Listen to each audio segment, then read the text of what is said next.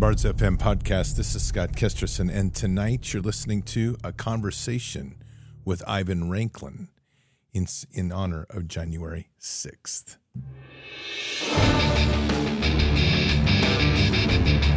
This war is real. Fighting is everything. Even though I walk through the valley of the shadow of death, I will fear no evil. Tempt not the righteous man to draw his sword. Conviction, righteousness, ruthlessness. To understand tolerance, you have to understand the line of intolerance. War is the teacher, soldiers are the students. They become the bards of war. Good evening, Patriots. And tonight, we are going to discuss January 6th. Today's date is 1 January 6, 2024. And on January 21st, 2024, we experienced the open coup of the government against the people. This is one of the darkest days in our history, in which an organized and orchestrated operation, which we now refer to as January 6th, was set up to lure and bait American people into a trap that led to one of the greatest weaponized PSYOP campaigns ever to turn America against itself, to take liberals and pit them against MAGA followers, and to seat a level of distrust and hate between one another that is literally unprecedented. This was organized by the FBI, the CIA, and various other agencies within our intelligence and policing community within the federal government, with, with plants that were put inside organizations to literally manipulate a war against the people by making it seem as if patriots had somehow tried to siege the Capitol. This was all done in a model from the Weimar, Weimar Republic and done in such a way to even visually create the same images of when the Nazis took over Germany. This was a most uh, impressive operation in terms of a color revolution, and it was done textbook to try to make sure that President Trump was forever put under suspicion, that MAGA was targeted, that allowed greater authorities for DOJ and other or other organizations to target conservative Americans that were absolutely opposed to the tyranny that was about ready to take place. And it was all orchestrated to distract from one of the greatest crimes against humanity ever ever deployed. And that crime against humanity was the death shot that was now deployed and to use to try to literally wipe out a large section of America and its military. And on this day, there's really nothing to say in positive sense other than there is an awakening in the sense of the, of the damage that's been done is huge.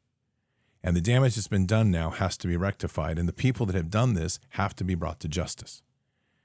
And this includes members of every single agency within our government. And there can be no tolerance and no way of getting out. They have to be held to the full letter of the law for what they have done, for the murders they've conducted, for the abuse of American people physically that they did, for the people that have come in to orchestrate a psyop to literally convince America that these people need to be incarcerated. And this is literally tyranny in its worst. And it's in the open. And the worst part about it is there's Americans that truly believe that this is justified. In all of this, there was a great forgetting of what this entire thing represented. Even if people went into the House of Representatives and into Congress. That is the people's house. There's no violation of any of that. But the main, the main player behind all of this was Nancy Pelosi. And she herself comes from a mafia background, with her dad being a mafia don. She knew exactly what was going on. So tonight it's going to be a very interesting interview because on the cusp of this, on January 1st of this year, myself, a total of 200, myself included in the signatories, 231 of us signed a letter which demanded military accountability, the accountability of our military, for the actions taken to force the COVID shot upon the soldiers. Now, what's interesting about this letter is this letter went out on 1 January, and the Pentagon, DoD, with their various proxy agents in the cyber community, have waged an absolute war against this document to try to prevent its circulation and to try to get it, keep it from distributing into the American public. In spite of that, there's been well over 10 million views of this, and there's been thousands of people online signing the online petition, which is at militaryaccountability.com. This has been a war against 231 people at an unprecedented level to try to convince America that somehow the Pentagon was right in forcing a clot shot and that those that were signed this letter were somehow conducting mutiny, which is an absolute lie and it's ridiculous if you have anything, any understanding of that term, because the majority of the people on that letter are veterans. But what's important about this is the war that we that has now been in play. This was a this was a counterstrike to all that they've done, and we are setting the tenor for 2024 to let a government know, to let military commanders know, and all of those associated with the COVID shot and eventually even the ripple effect into J6 that we're coming for you. We're not coming for you in violence. We're coming for you in justice. We're coming for you to, to the full letter of the law. And we're coming to hold you accountable for the crimes against humanity and the treason which you've conducted on this country and this nation. This letter has permeated across the rank and file of the military. It has tremendous support within special operations communities. It has tremendous support with the American public. And so it seems very appropriate to bring on Ivan Raiklin tonight retired Lieutenant Colonel Special Forces, who has literally been a one man wrecking ball in D.C. as a former intelligence operative that understands very well how to fight intelligence with and fight with intelligence. He is he is also fighting for J Sixers as much as he is fighting, and he is on this letter that I'm I'm also a co-signer on or a signatory on. This is a very important time to understand that we're changing the entire tide of this war. This is time for the people to stand up, and we're going to do so. Now, tonight, just to start out today, to give you an idea of the magnitude of this treason, the FBI executed three federal arrest warrants early this morning at a ranch in Groveland, Florida, in Lake County. The subjects taken into custody, this is right from their own post, are January 6 fugitives Jonathan Daniel Pollock, Olivia Michael Pollock, and Joseph Daniel Hutchinson III. The defendants are scheduled to appear in federal court in Ocala, Florida on Monday, January 8th. No further details concerning their capture are available at this time. The FBI is a rotted and worthless organization anymore. And what they're doing now is they're simply using these SWAT, SWAT tactics to intimidate and to remind people that if you dare speak out against the government, they will pursue you and they will come after you and they will arrest you and they will incarcerate you for as long as they can. I want to start this tonight's show before we get to the interview with a very important interview that was done by former Green Beret. I think it's Jeremy Brown. So I want you to hear this. Here we go. My name is Jeremy Brown. I'm a 20 year retired U.S. Army Special Forces Master Sergeant and combat veteran. Currently, I'm a January 6th political prisoner of war and Florida House of Representatives candidate on the ballot in the Tampa Bay area of Florida. I'm coming you I'm coming to you today on the 253rd day of my illegal, unconstitutional imprisonment to advise and warn the American people that what you are about to see is part of this compromised government's well orchestrated and highly produced lie meant to target the minds and perceptions of the uninformed and misinformed masses with the intent to demonize and dehumanize their opposition. This opposition is not Democrat or Republican, liberal or conservative, left or right, black, white, or brown. Their opponents are anyone that disagrees or even asks questions about their false authority and their anti American, anti human, and anti liberty agenda. Their goal is to take down America and build back better in a form suitable to their authoritarian utopia dreamland, also known as the Great Reset. Just look around. They are destroying every aspect of what made this the most free and powerful nation on earth. Their goal is to convince us that we are global citizens, not Americans. They are doing this through an order out of chaos strategy, and they are attempting to divide the power of the Americans by turning us against each other. They need us to blame each other so that we don't blame and hold them accountable. And who are them? Bodies of unelected global elites like the World Economic Forum, the World Health Organization, the United Nations, and many others. They seek to divide us based on race, gender, our children's education, medical mandates, and even the weather. Their gloves are off and they have crossed the Rubicon. Their fake color or cultural revolution has been building for decades, but now it is out in the open for all to see. Those who seek to rule over us must seize total control before you recognize what is going on. But will you recognize it? Will you see it for what it is? Look around you. Look at your children. Look at your supermarket shelves, your gas tank, your life savings, your workplace, your community, your culture. Do you see it? With all of our everyday problems, why do you think gun control and domestic terrorism are the DC topics of the day? At a time when violent crime and property crime are skyrocketing faster than inflation and gas prices, your government wants you disarmed. While your tax dollars are sending free guns to Ukraine, they want to take your guns away. Why? Think about this statement. When politicians want to take away your guns, that is exactly when you need your guns. And the founding fathers knew and lived through this. These criminals know the people are waking up to their corruption, and when the lights come on, they'll be the rats and roaches running to hide. What you're going to see tonight is their attempt to fortify their false narrative, and they hope to use this as their final justification to pass laws making all of us domestic terrorists. Don't believe me? DuckDuckGo the terms FBI and school board. Tonight, they're going to scream their lies loudly and often with much Hollywood drama. They hope you will buy it as true. Do not be deceived. Let me be 100% crystal clear. I'm in maximum security jail because the FBI and Department of Justice know I know the truth. They are denying me access to evidence in my case for over eight months now because they fear the truth getting to you. You see, the FBI's Joint Terrorism Task Force attempted to get me to be part of their fraud, but I turned them down.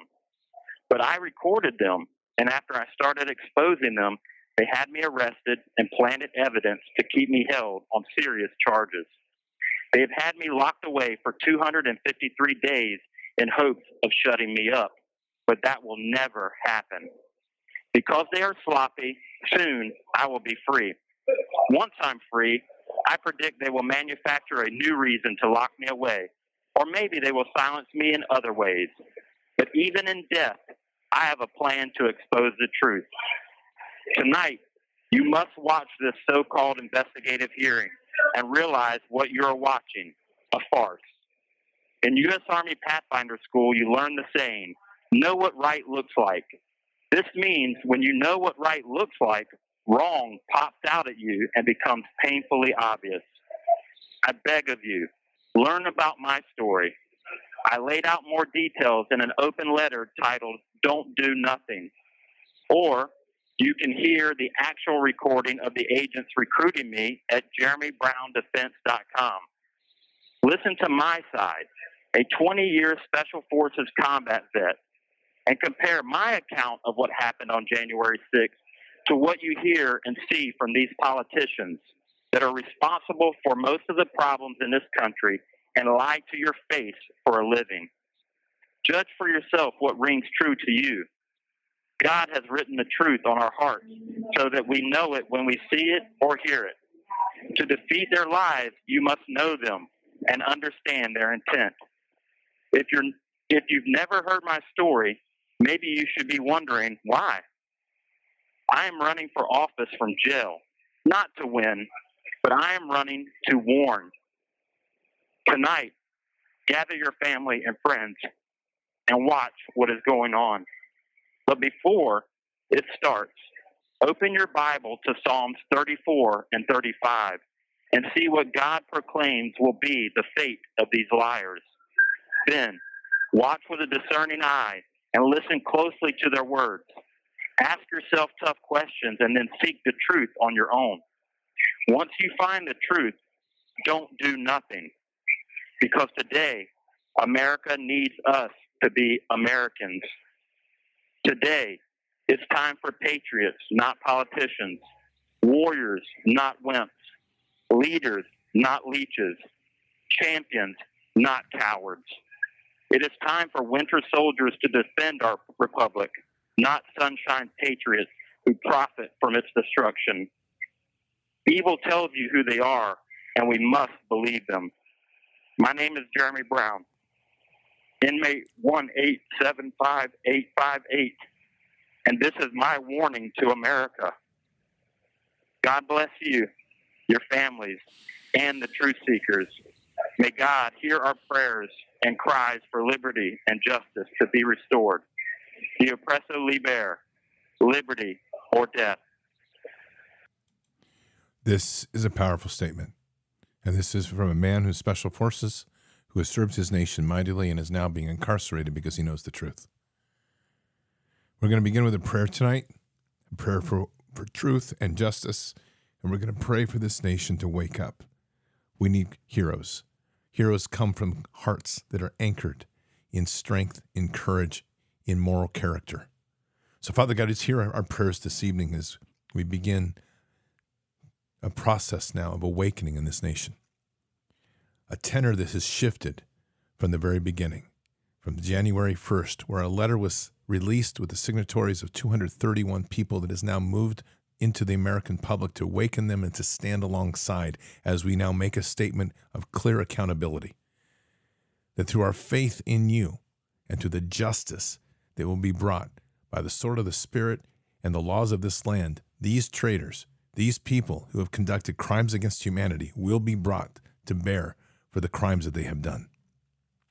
Father, we ask that as we move forward, we ask for level hearts and reasonable minds, not to be trigger happy, but to lean into you, to fight this war truly where this war is, to fight it in the realm of the spirit, to pray in, to pray hard, to be those warriors in your in your army. And to listen to everything that we do through your as you guide us in each and every step. Let us not falter. Let our arms and hands be steady. Let our vision be clear. Let our eyes see the way you need us to see and our ears hear the way you need us to hear. And let us now align together shoulder to shoulder, side by side, in a wall of the army of Christ that is unbreakable. Guide us, Father, in this hour. We pray for those that are incarcerated. We pray for those that are suffering the hand of tyranny. But we also pray that they hear our voice, that we are coming, and they are not forgotten. And we say these things in Christ Jesus' name. Amen. This is our hour. And so tonight, as part of this, I'm bringing to you an interview with a good, my good friend, a brother in Christ, a man who literally puts it all in the line. This is Ivan Raiklin. Patriots, I'm honored today to have, I'll tell you, I, he's a wrecking ball. I love wrecking balls, especially when it comes to DC. This man, retired Lieutenant Colonel Ivan Raiklin, you've heard him before. He's been on the show, good friend, brother in Christ, fantastic man. Let me tell you something. This man knows how to drive a bulldozer through the White House, and you don't even know it hit until everybody, all the bodies are laying around. It's fantastic. I love what this guy does. Ivan, good morning. How you doing? good morning, Scott. I guess this is going to be the hat trick, right? Oh, it's going to be something because we got a lot to cover today, like to be this whole letter and everything else. Oh yeah. I mean, where do you want to start? Well, let, let's start which, with which part of the crushing the commies and castration of the deep state do you want to begin with? Oh, which component? That's like music to my ears. So you just made me smile. I tell you, this is what I like to hear. Uh, let's start with this letter and let's talk about because I know you had some input on it, and let's just kind of talk about the impetus where you see this coming from, and then we're going to dig into what this letter is doing and so forth. So go ahead. Yeah, I mean, this was brilliantly written. I mean, Rob Green, obviously, you know who he is, and uh, he came to my attention probably a little later in the game because I was looking at it a little bit uh, insider outsider because I'm in the you know, I've been in the reserves, so I got one foot out barely, and then most of my uh, body out. And as I started digging deeper on who the players were that were going to stand up and push back, he definitely came out as one of the few. And then he, when he published his book, uh, July 4th, 2023, obviously, I immediately read it. And I always go back to, for, for me, the one that resonated the most. And this is this is context and preparation, obviously, for the letter that motivated him to write this. His depth and understanding of all the issues as it relates to the illegal order of the mandate was far beyond any of the individual disparate court cases that had been filed up to that point. And so when I saw that, and then particularly if you go back to page 99, now you know a little bit about my background. I've focused more on the the deep state as a collective, right? This one focuses more specifically on nefarious acts of the DoD leadership. But when you take it and look at, at it more broadly, it really you start to see the interconnectivity of all these scum. And I, I think without knowing it, he incorporates it in possibly without knowing it on page 99, where he talks about Lieutenant Mark Bashaw, who you've had obviously. And it highlights the fact that it was the Yevgeny Vindman, and we're starting to see this now as he's right running for office and to get immunity because we're going to come after him, right? In the most peaceful and patriotic manner that he's ever felt in his life. That's how we're going to go after this Vindman guy. Oh, I, you but know, the I Vindman guy, real quick, real quick. You and I see something yeah. very similar. The amount of pressure you can apply to a person so they don't sleep at night is a magnitude of joy. So I can say it. I revel in it. Mm-hmm. They just keep exposing themselves. Because I like researching and reading, and then as I find another gem, it's like, ooh, another person that we need to shine a couple trillion lumens on and see how they they react. Mm-hmm. So on that page 99, Yevgeny Vindman, the brother, obviously, of Alexander Vindman, both lieutenant colonels, Yevgeny being the JAG, Alexander being the foreign area officer, former infantry guy, uh, Alexander being on the National Security Council, uh, leading Ukraine policy, working with Eric Ciaramella, who later who was the CIA detailee at the NSC, working to conduct the whistleblowing campaign the day after the Robert Mueller investigation, when he testified before Congress and in, in his semi dementia ridden state, Robert Mueller epically failed. And that's when Adam Schiff and the cabal sprung into action to go ahead and contact John Brennan to contact his boy,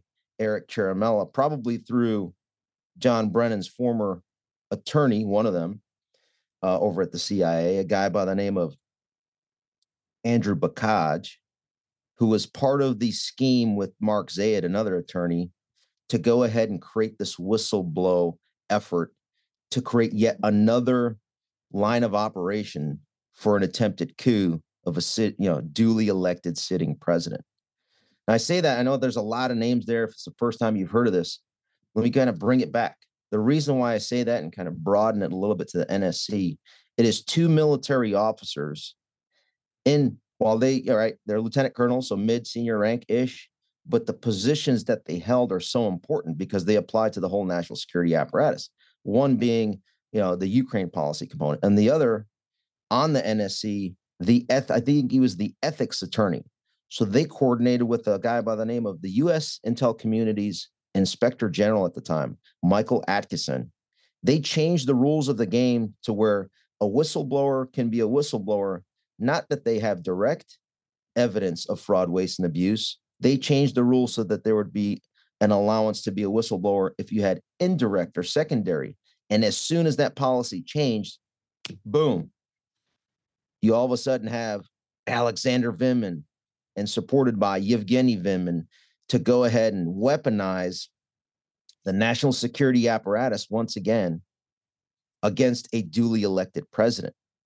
And then what happens after that shakes out, after impeachment, uh, the first attempted impeachment by Congress, led by who was the lead impeachment person and then the lead impeachment manager? Adam Schiff. Where did those two colonels go? Well, Lieutenant Colonel Alexander Vindman goes ahead and retires. His brother, Yevgeny, goes over to Aberdeen Proving Ground as the staff judge advocate.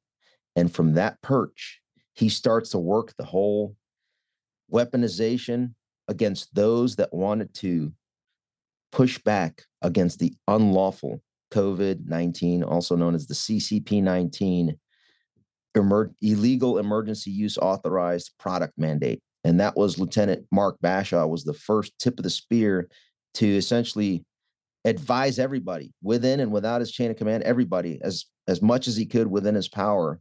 And what did Yevgeny Vindman do? He went ahead and advised Major General Edmondson to court martial Lieutenant Mark Bashaw so that Mr. Bashaw, Lieutenant Bashaw, would not be able to expose the COVID con known as COVID coercion and mandate molestation. But also, now we're in the also known as the death shot, flipping. by the way. Also known as the death shot. Right. So it, just the because I want to qualify this, shot. right? Because we have to, the, the man, we, yeah, the well, we sorry. have to qualify this, and I, and we're going to get there. But every one of these people that's in, involved in this is complicit with murder. So keep going. Absolutely. I'm going to only amplify what you said. I'm going to aggressively agree in the sense that I sometimes coin it, depending on what happened to the individual, it was the myocarditis making injection, right? The heart explosion DNA mutilation uh, substance, if it was the Moderna variant or the Pfizer fail variant. Now, in the instance of the J and J traditional um, injection, that would only basically, in most instances, be considered the not. I mean, obviously not the DNA mutilation product, but it still was the myocarditis making, heart exploding death jab. So the death jab does apply to all three of those particular companies' products.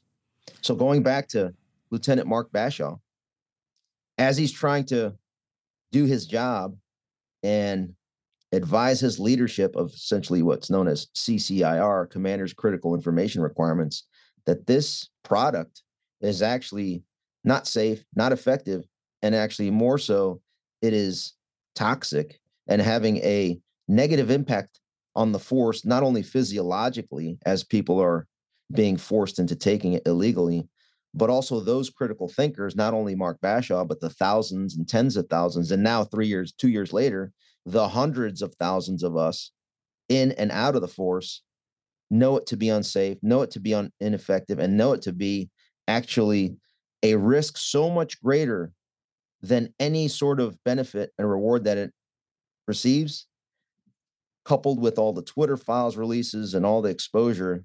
I would say at this point, Scott, I would not be surprised if we're at 80 to 90% of those currently serving, if not more, regret having been coerced into the shot. And that's why this letter is so important because it's really, it's not a, uh, like Brad Miller said, this is not addressed to the 18 senior failures over at the DOD.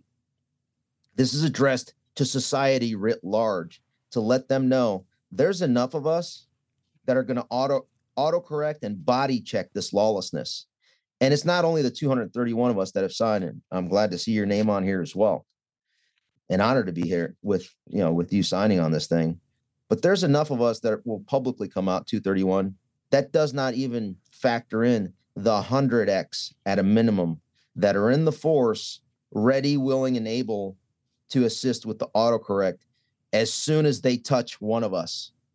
If these guys do anything to one of the 231, I'm going to give my, as a former intelligence analyst, my analytic assessment with the highest degree of confidence. I am almost certain that the response will be so overwhelming, it will be regretted by not only those 18, but every single person from top down, down to the lowest corporal that coerced another military service member into injecting this EUA illegal mandated product, they're going to face immediate consequences.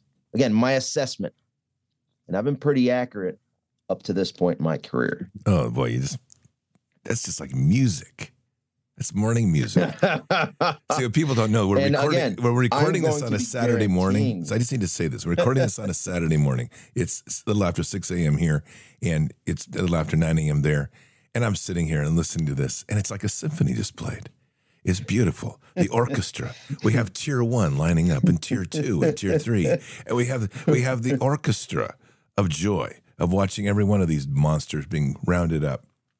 All right. Let me sing a couple of uh, phrases here. Oh, please. Since this we're serenading me. some music. You are serenading a me. A couple of components of this declaration of military accountability that really resonated with me, other than the the public naming and shaming of these scum.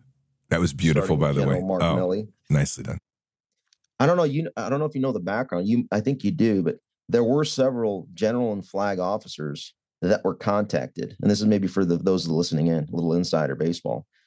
Some of the there were general and flag officers contacted to review this and were asked if they would be willing to sign this. There were several that said that they would if those names were not listed. Well, guess who uh guess what happened, folks? Though there's not a single flag or general officer that is signing onto this publicly facing document because guess what? It is imperative that they be named. And you know what? The next version of this, I might have to publish it. I think I saw it out there somewhere. We're going to put n- faces to names. And I might even do a little Substack highlight on each one of these that are listed in the Declaration of Military Accountability so that people know what they look like, where they're currently serving. Just provide all publicly available information in the event that they may know who they are. And as more and more people read and understand the Declaration of Military Accountability and sign on to it with the petition on the website, they're going to be like, wait, that's my neighbor. Oh, wait, I know that guy. We, uh, we, we go to this club together, or their, their kids go, or, or to church, or this and that. And then, then they get to be confronted by their community in person. I think that's going to be nice. But going back to my little song here, which you signed on as well, not my song, but our song. It is our song. We promise to exhaust all moral, ethical, and legal means to restore the rule of law and will begin by attempting to hold senior military leaders accountable. And I want to, if you can give me an opportunity, I want to play an audio clip of Tucker Carlson's interview of Bret Weinstein yesterday. It's about one minute long. That's so on point to our discussion. Can I do that, Scott? Yeah, let me see. I think I have to set up sharing on this. Go ahead and try. If it doesn't work, you can send me the clip and I'll put it in right here. Okay. No, I ha- I have it right here on Oh. my phone, and I'll just bring it up to the microphone, and it should Okay. do the job. I'm going to have you send it to me anyway. Okay. Because I'll probably cut it in. Okay, so here we go. And I posted it on my Twitter, and I call it the essence of Tucker Carlson's interview with Bret Weinstein is captured in this one minute. all of the competent people. Let me back up. So I call the force that we're up against Goliath, just so I remember what the battle is. Goliath made a terrible mistake, and it made it most egregiously during COVID, which is it took all of the competent people, took all of the courageous people, and it shoved them out of the institutions where they were hanging out. And created, in so doing, the dream team. Created every player you could possibly want on your team to fight some historic battle against a terrible evil. All of those people are now at least somewhat awake. They've now been picked on by the same enemy. And yeah, all right, we're outgunned. It has a tremendous amount of power, but but we've got all of the people who know how to think. So I hate to say it, or maybe I like to say it, but I don't think it's a slam dunk, but I like our odds. So I call And he's referring to the competent and courageous dream team that he's referring to are Rob Green, Brad Miller, Doc Pete Chambers, Sam Shoemate, Lieutenant Mark Bashaw, Johnny Franks, Jordan Carr, Brianna Cespedes, Colonel Theresa Long, and so on and so forth. Scott Kesterson.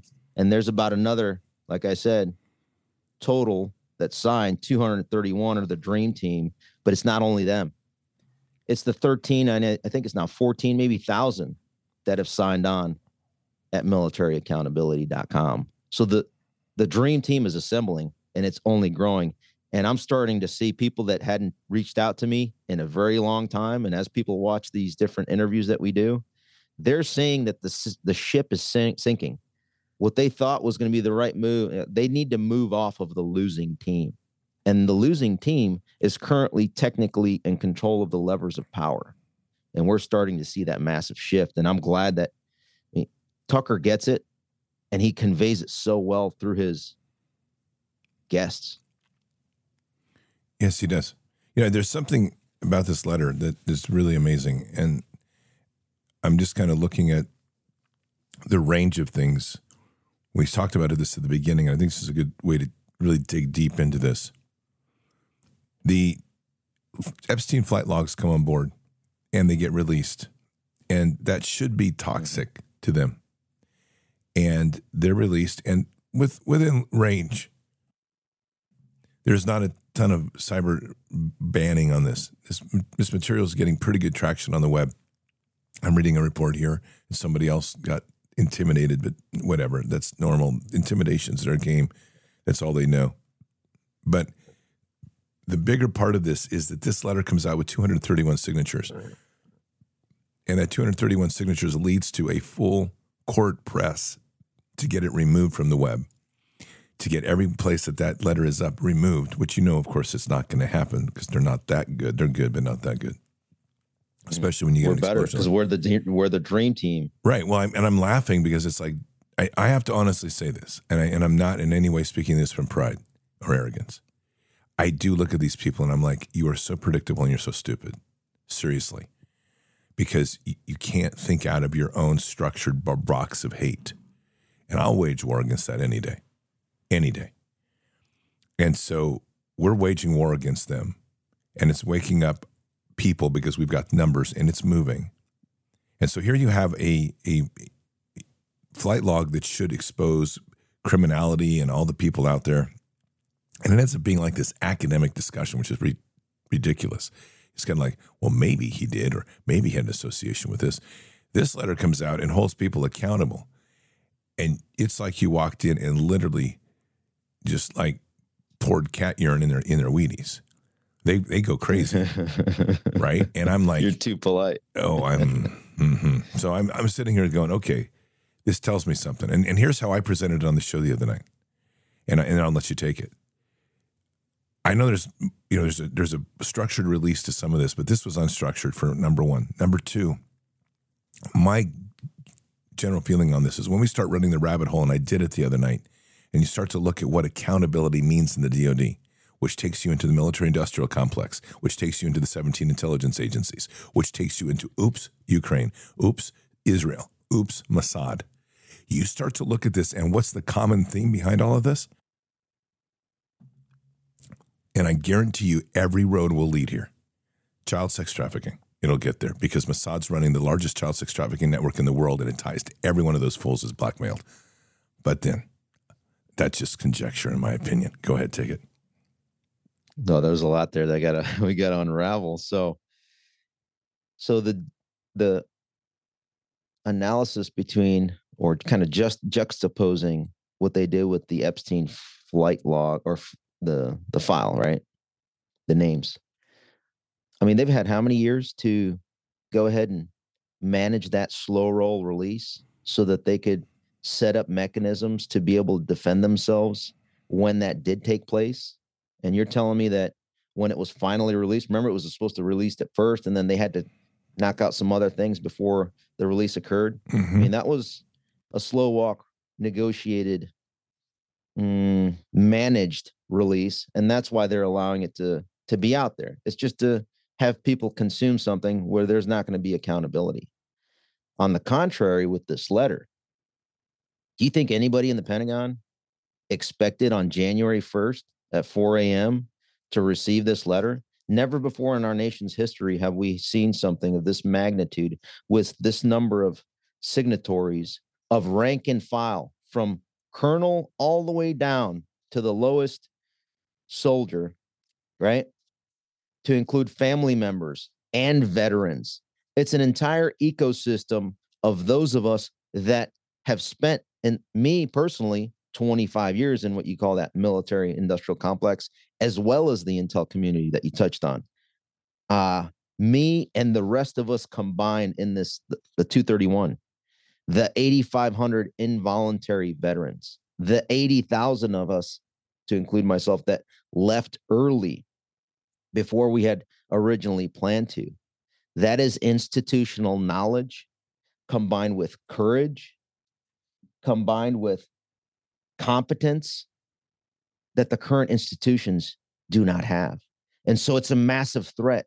In order for them to buy time to respond to what just occurred, like you said, we uh, urinated in their Wheaties. I think we just defecated on all of them and then smeared it all over. And they haven't even woken up yet from their slumber of New Year's. So just like when you're fighting a war or a battle, you know, you got ENT and BMNT, beginning midnight nautical twilight. You want to conduct your attack just as just before the moonlight comes up so that the enemy has no clue where you are. And then boom, this was obviously in early stages. But having said that, for the haters out there, is this a war? Yeah, this is fifth generation warfare. But again, we're conducting it by exhausting all moral, ethical, and legal means. And the reason why they have ignored it up to this point and haven't responded is because their only response is, oh, no, we want to violate your First Amendment and religious freedoms. No, no, no. We need to defend and, and, and continue to violate the Fifth Amendment due process of our service members. No, we need to continue to violate the informed consent requirement and the EUA uh, laws as it relates to emergency use authorized products and so on and so forth. The problem is, is that those same failures, the failureship at the DOD all the way down, they were the ones that blindly, like sheep, listened to the FB lies, curated, manipulated, doctored information on big tech, big media, and through the institutions that coerced them into believing this thing was safe and effective, effective, and they had to do everything in their power to force inject using the authority that they never had. And yep. so now they're reeling. Yeah, and they, they know that society is turning against them because society was not complicit in all of this. There was only a few hundred folks, maximum a thousand, that were involved in the total decay, rot, and destruction of our constitutional order.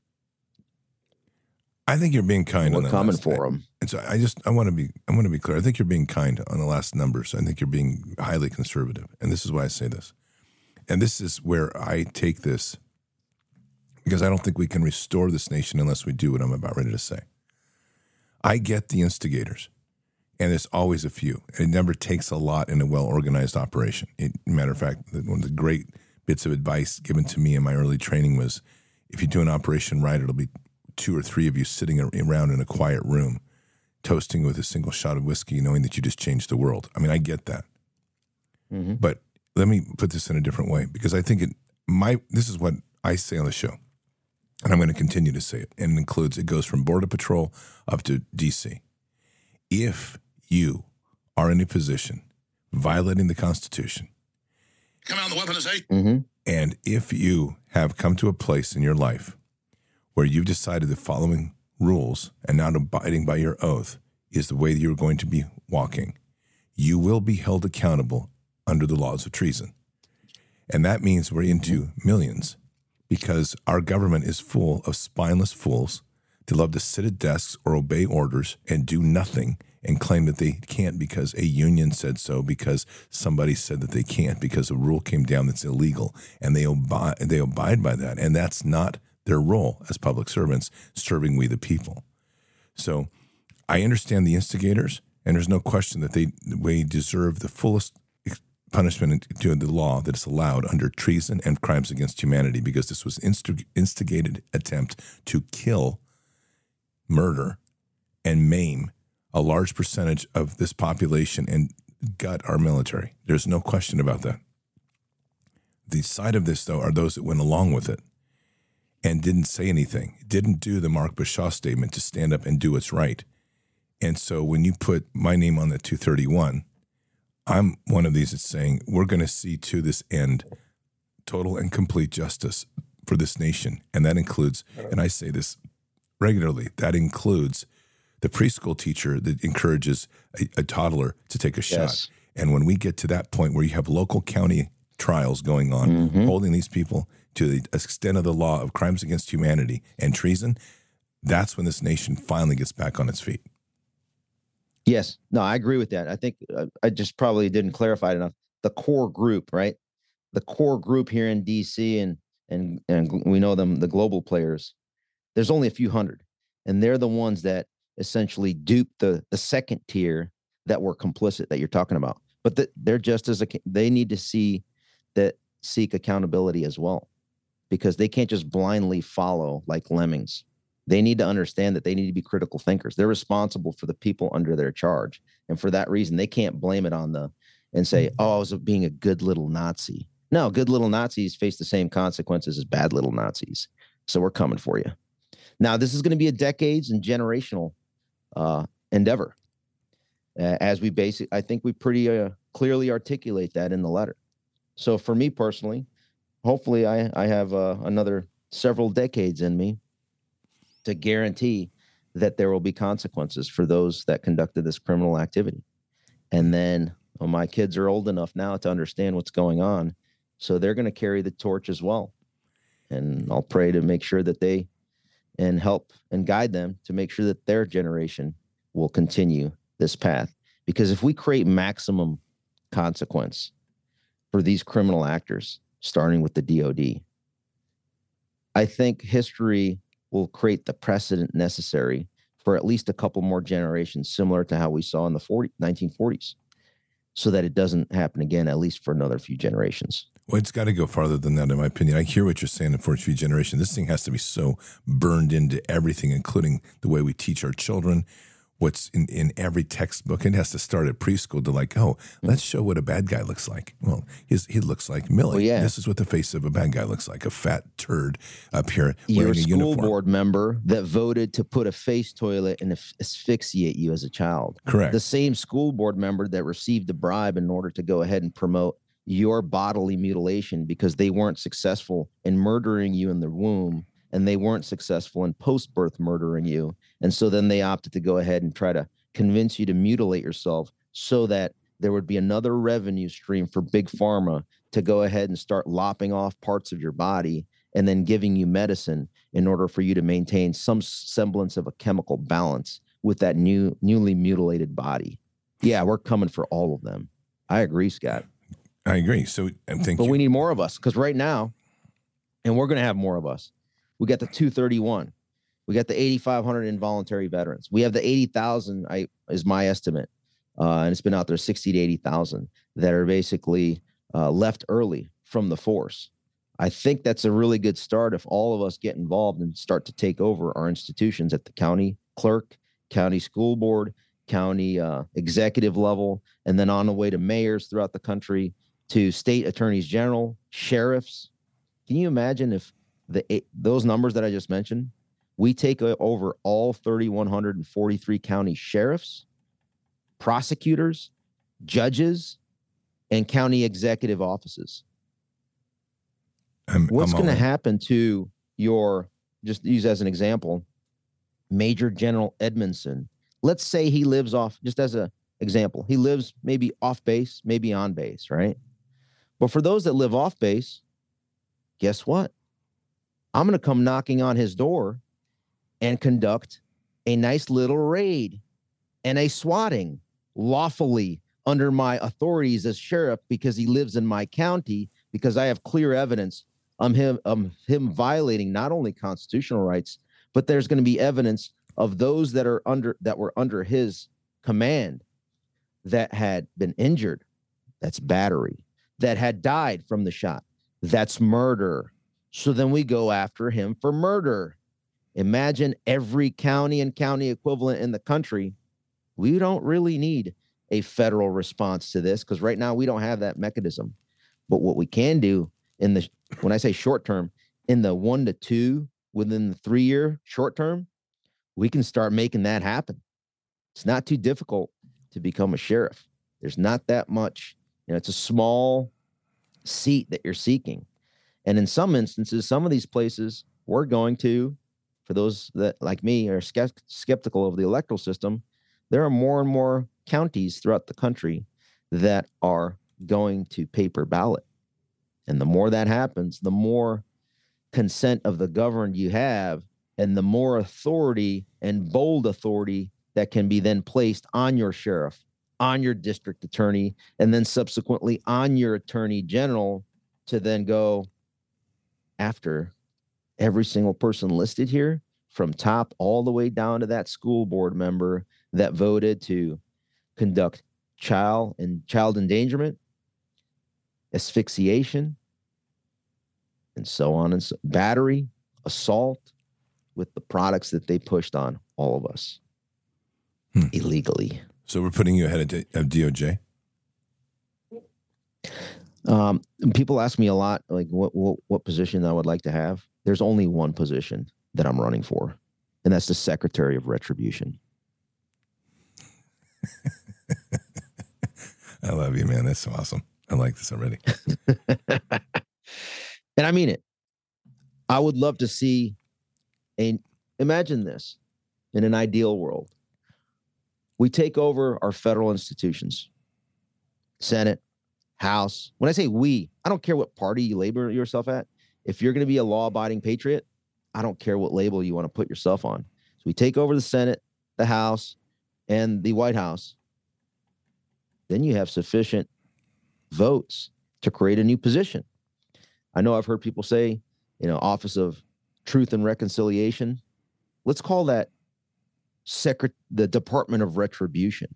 And in that department, uh, just so that people know where I stand on this, the very first act I would do, maybe back to back, basically within the first one, would be hire every single January 6th defendant. Okay.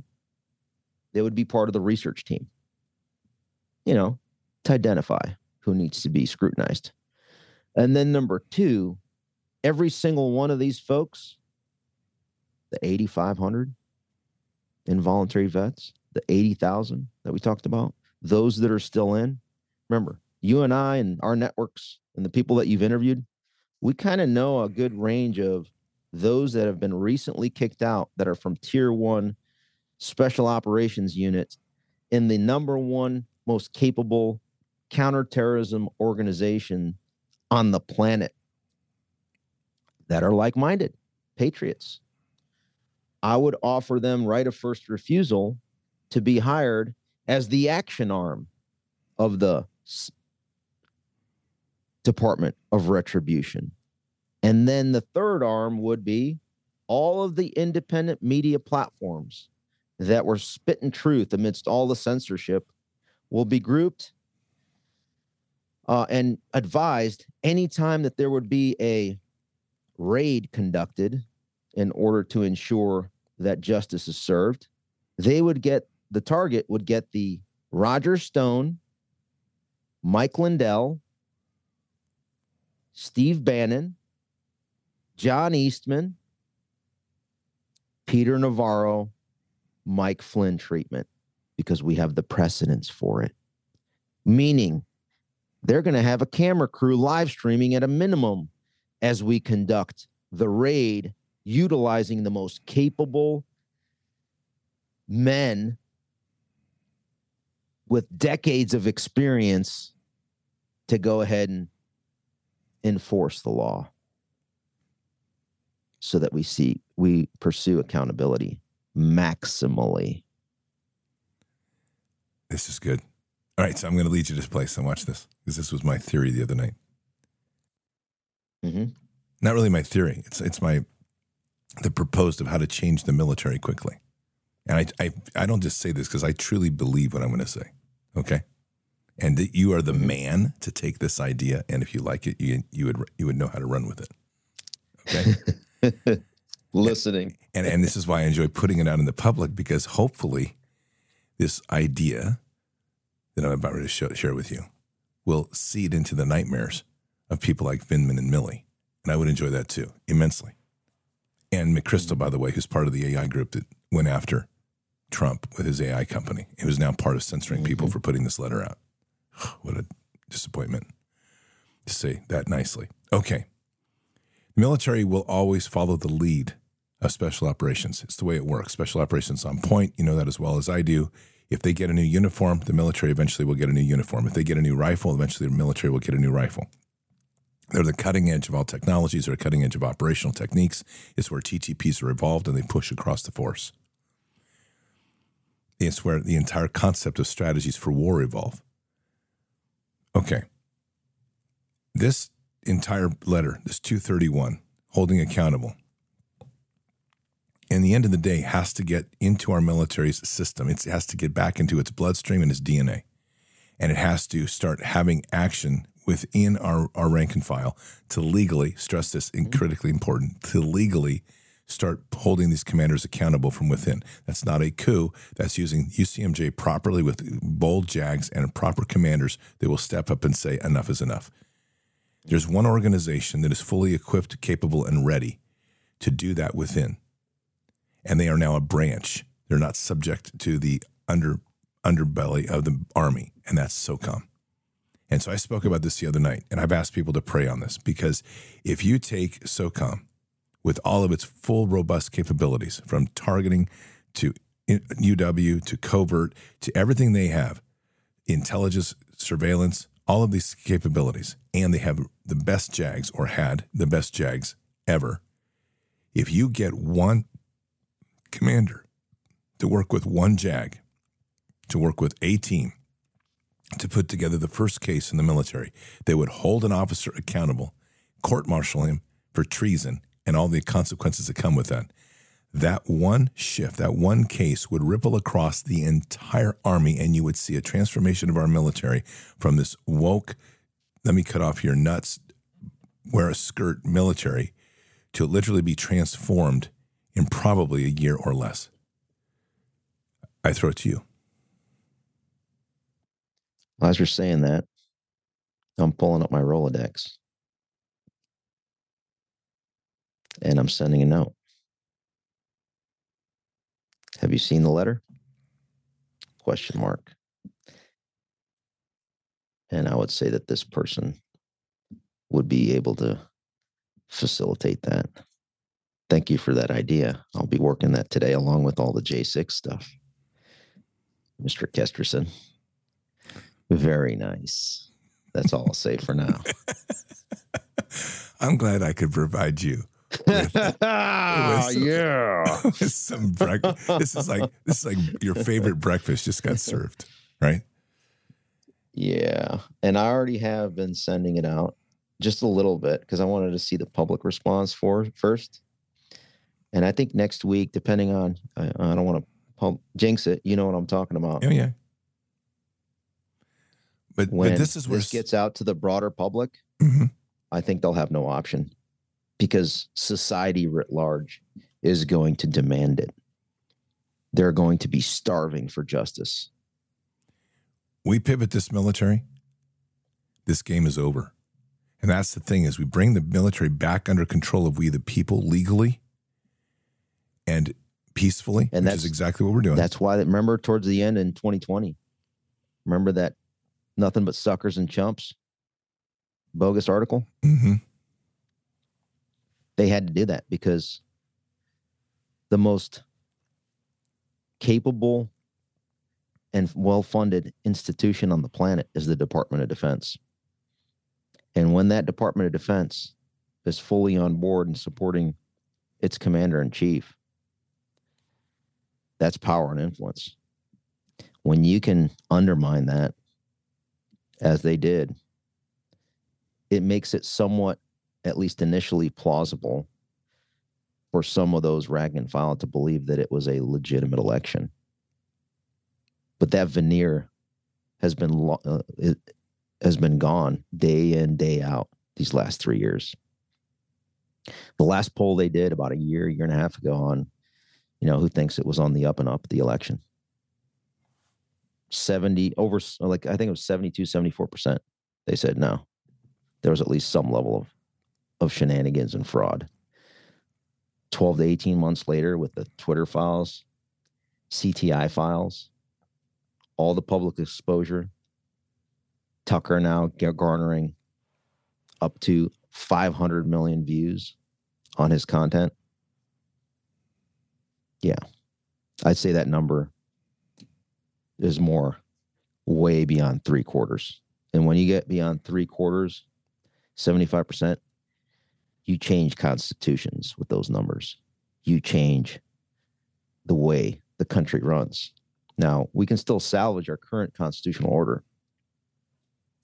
But with those numbers, I mean, three quarters of the state's legislatures can create amendments or just change the Constitution wholesale if it's not working for us. So I think we're at that point where no one buys into the Chinese Communist Party's ambassador that's squatting in our White House, Mr. Biden.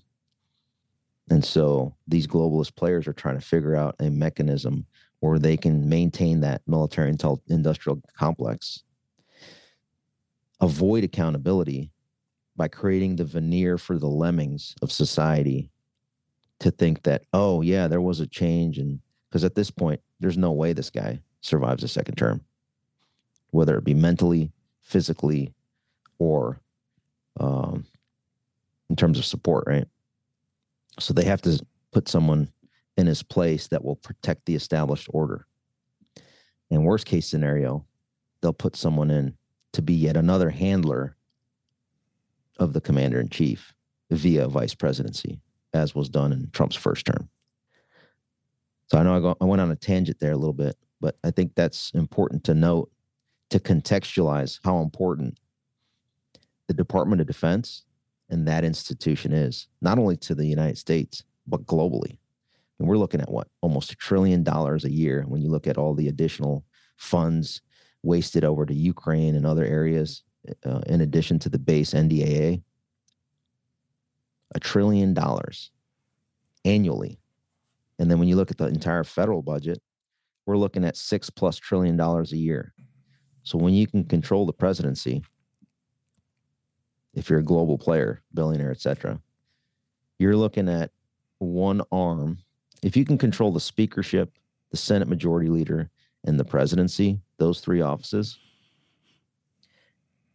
you can control for two years, right? Because they're usually two year positions in the House and the Senate. And guess what? You get to control 12 trillion, 13 trillion dollars right? Times two and then times four, 20, 25 trillion dollars on how it's allocated and if it goes into your pocket or not. And so control of that DOD, if if there's no trust within the entire broader DOD of its leadership and above that, it becomes a very precarious situation. That's an understatement. We have got intelligence agencies that are pulling strings at levels that are typically outside the limit of DoD. And this gets into the fringe of military industrial complex, which they come in that way. Nasty little agencies like In-Q-Tel that the agency uses all the time to incubate its little creators of terror for the U.S. public, calling it intelligence capabilities that we need for future wars. We have all sorts of things like this rooted around. Um, Flynn was developing something which I think was ultimately why they went after him. My personal opinion, and, I, and it was not what we think. I always think people look at it that they went after him because he was with Trump. I don't think that was the case. I think that what they were upset with Flynn was doing is he was creating DIA as a military, a U.S. military asset to replace the CIA. And I think that what he was doing, including creating covert capability with his COICs and everything else that he was doing downrange, his whole concept of how to work intelligence locally to build a strategic effect and how to deploy and create a network of clandestine operators out of DIA, not CIA. My personal opinion is, is that's what put the mark on him because the CIA was so deeply embedded and infiltrated into our government that they knew that what Flynn was creating was a capability that would be able to root them out because they would be morally correct and I think, I think that, it's broad. I think it's much broader than that in the sense that when you look at, I think uh, the clearest indication of my assessment of that is: Have you had a chance to see the trailer for his upcoming movie? No, I have not. If you can pull that up, flynnmovie.com. And I'm not sure if it'll play well just for the audio. Um, we can try it if you'd like. I'll see. But at the very end, it's flynnmovie.com. It's 60, it's like a minute. At the very end, it encapsulates essentially his core values and ethos as it applies to this problem set.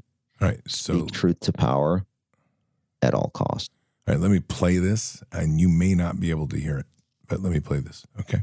But it will record on my end, okay? So let me Mhm. play this.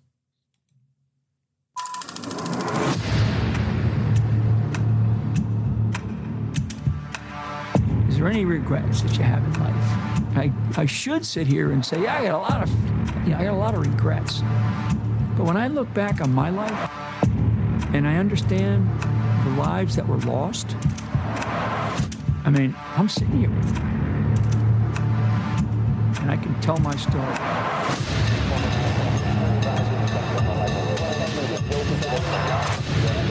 He was one of the most respected generals in the Navy. He was, by definition, the most dangerous possible person for Donald Trump. really great military career serving 33 years. Why was he being so Mike Flynn told the truth and faced open prison.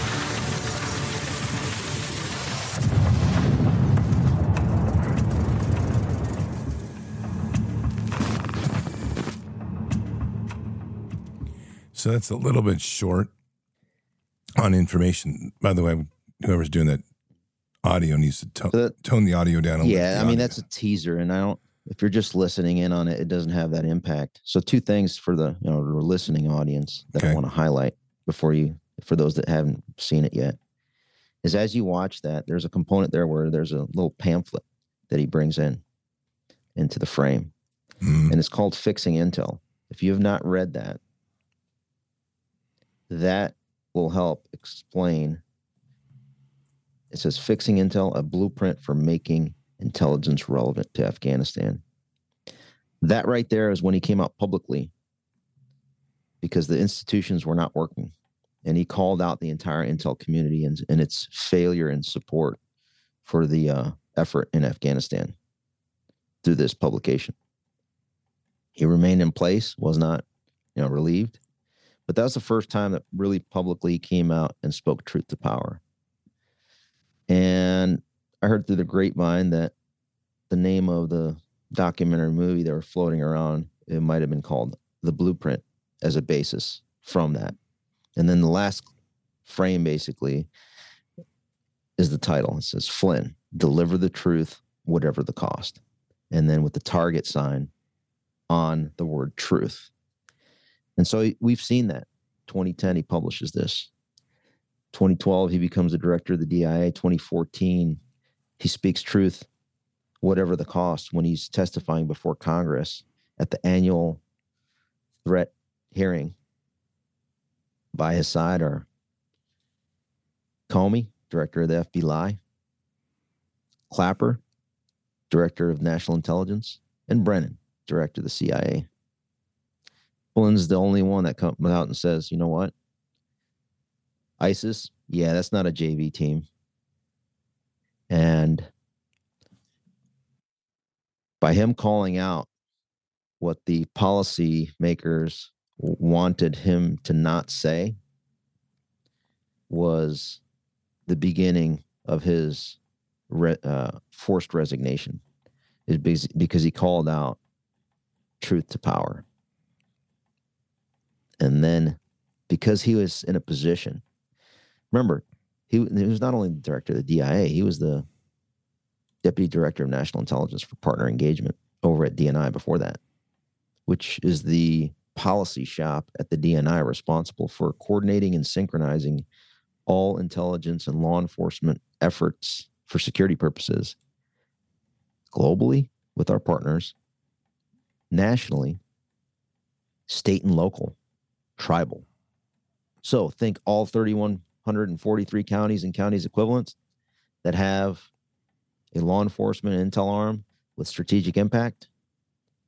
He understands the constitutional order better than anybody in the system through his positions, because I think that was a second, first or second person to even hold that seat. And he led the largest intel organization, I believe, on the planet. And so when you have that level of understanding, experience, and not only knowledge of the system, but the people in it and the relationships, and you start to expose them for corruption and rot, you come in there with not a veneer of credibility, you come in there with absolute authority to be able to know who to ask a question about and what questions to ask to then be able to uncover your maybe initially allegations or ideations of corrupt fraud, waste, and abuse. And when you're the national security advisor, you're at the tippy top to be able to expose everything, both political parties. And he had no loyalties, and neither did e- neither political party have any leverage over him. And that's why he was the uniparty's biggest threat. I say again, because he knew the people and he knew the questions to ask if he didn't know something. And he had the people to confirm what, you know, basically ops test if he were to ask those that he was suspicious of uh, whether or not they were answering him truthfully or not. And that's why he had to be the first one to be taken out. That's my assessment. I think you're right. Founded on many years of looking at this problem set. There's um an article, there's a p- post I want to read to you, and I think that it hits at the core. And oh, as I real quick, let me just say this. Mhm. And most of those that went after him, I have them listed. And that's the list that I put out two days ago on InfoWars, Alex Jones show. It's the deep state target list. That's not everybody. It's the broader deep state target list, starting with the 39 that unmasked General Flynn, the 51 that provided cover for the Biden criminal syndicate laptop. There's actually 60, 51 named, nine unnamed. And then as you go down the list, that's when you start to bring in your Vindmans. And then those Vindmans and their relationships with other senior officials within the Pentagon. It would be very nice if Elon Musk released all the DMs for the people on my list that have a Twitter account. That's how we shine several trillion lumens on these scum. And then America sees, and those in our institutions see, you know, they're just grinding, right? We're doing their job, just, you know, doing what they're responsible for. But when they see their leaders pronounce failureship is doing what they were doing with raw, full stop evidence, communicating it with the wanton disregard for anybody else's rights. You know, that that that term avaricious corruption in that opening paragraph is so precise, that word. The complete destruction, mutilation of any sort of moral principle, like avaricious, just a hundred percent corruption. When they see that and they've been trying to grind and put food on the table honestly, fairly, as you're working in the Department of Defense, as you're a soldier, airman, sailor, marine, coastie in some instances, as it applies to Title 10 authorities and then Space Force. 90 plus percent of the force, when they see this, is going to be so disgusted with what they see, they're going to join us in this declaration. There's no other way. At the beginning or or early on in this conversation today, we talked about accountability and how far it will reach and why I think this letter ultimately is so dangerous. And I mean, Flynn himself has ma- publicly stated that every one of these congressmen is blackmailed because they do these CODEL trips and they end up getting blackmailed for typically with sex with children. It's that pervasive.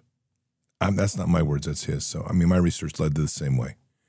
But I want to read this to you because I think this is even another level of darkness that they're afraid of being exposed.